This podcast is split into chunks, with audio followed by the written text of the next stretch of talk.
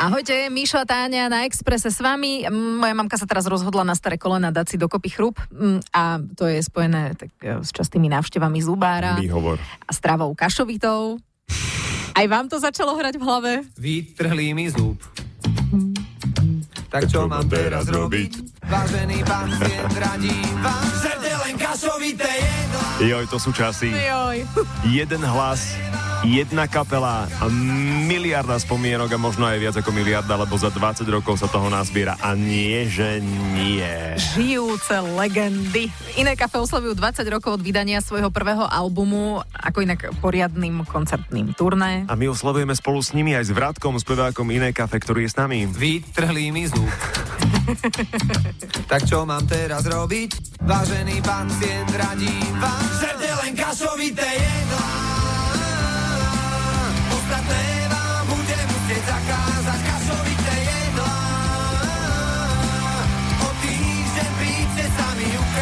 Vrátko, ahoj. Ahoj.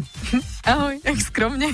Ja som nečakal, že prídeš, lebo po troch koncertoch, ktoré ste mali z Iné kafe, takých tých e, narodeninových, som myslel, že budeš minimálne na íske. Nie, prečo tak ako tie časy divočákov a burlivákov sú za nami, čiže, čiže normálne v pohode po koncerte dve pivka ideme domov. A tento hlas zachrypnutý, to je taký tvoj štandard, alebo? To je štandard, to je teraz je hlanzek von. Ešte. Predsa len tri koncerty po sebe, že to dá zabrať. Som myslel, že budeš úplne kaput. Nie, že by bola nejaká party alebo žúr, ale že čak, zas, no, sme rovnaký ročník približne. Teda, takže, pohode, zase tie naše ročníky niečo vydržia. keď si dáš naozaj minus 20 rokov, čo sú také tie prvé záblesky, ktoré si spomenieš uh, začiatky iné kafe?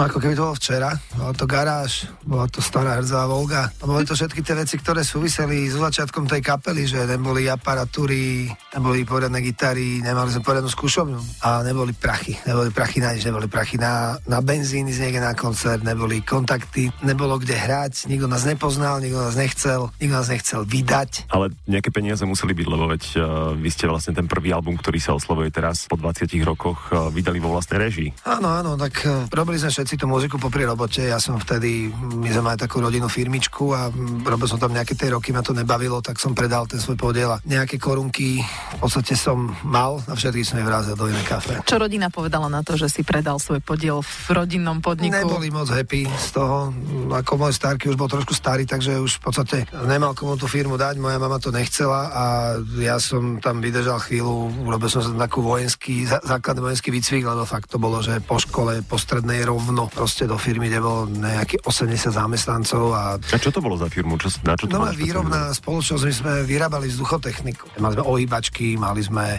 také falcovačky, mali sme výrobnú halu, tam boli robotníci, potom sme mali montérov, čo to montovali, mali sme Škody 1203 ešte v tej, tej dobe, ktoré tie rúry vlastne vozili a ešte aj Avie, čo sú vlastne svojej doby najrychlejšie autá, lebo vždycky bol na začiatku kolóny.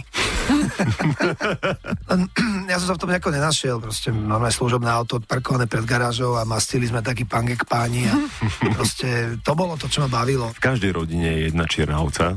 Čo vec, že, že môj starý otec sa volá, že Vendelín spevák.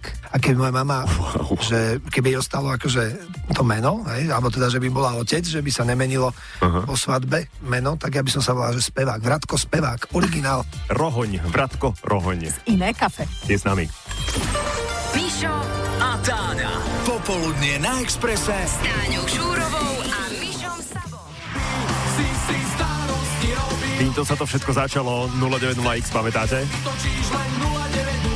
Od tohto hitu išli hore ako rakety. Kapela Iné kafe oslovuje 20 rokov od vydania prvého albumu. Vítaj, vítaj. A my oslovujeme s nimi, je s nami Vrátko z Iné kafe. Album Vítaj, to je presne ten album, ktorý keď chceli Iné kafe vydať, tak ich všetci odmietli, dokonca aj sám obávaný Jaroslávik. Máš pravdu, vtedy sme obiehali vydavateľov, aby nám vydali to CDčko a v Nemecku zaplatili a teraz to vydali a oni nám všetci hovorili, že to není taký formát, ktorý by ľudí zaujímal a Jaroslávik zvlášť to proste vtedy povedal. Že toto není to, čo ľudí oslovia. Tak dobre, no a potom, keď sme to vydali my, tak vlastne o rok sme už si vyberali. Ako si sa ty popri tomto všetkom dostal k pilotovaniu? No, takže sme vydali, ja neviem, No. čo 5-6 albumov a po 30 som si povedal, že chcem niečo iné skúsiť. Čiže dal si ďalšiu kapitolu svojho života, lebo odišiel si z rodinnej firmy, založil si kapelu, potom si chcel niečo nové skúsiť. Tak, presne tak. A už ťa neláka nič špeciálne, hej? Ja by som zase si chceli zalietať. Aha. To Boeing, alebo nelietal som ho už nejakých 6-7 rokov. Licenciu si držím, ale nedá sa to tak, že si poviem, že na druhý deň, on to tiež nejaký proces, to by som nesmel bukovať koncerty a tak, takže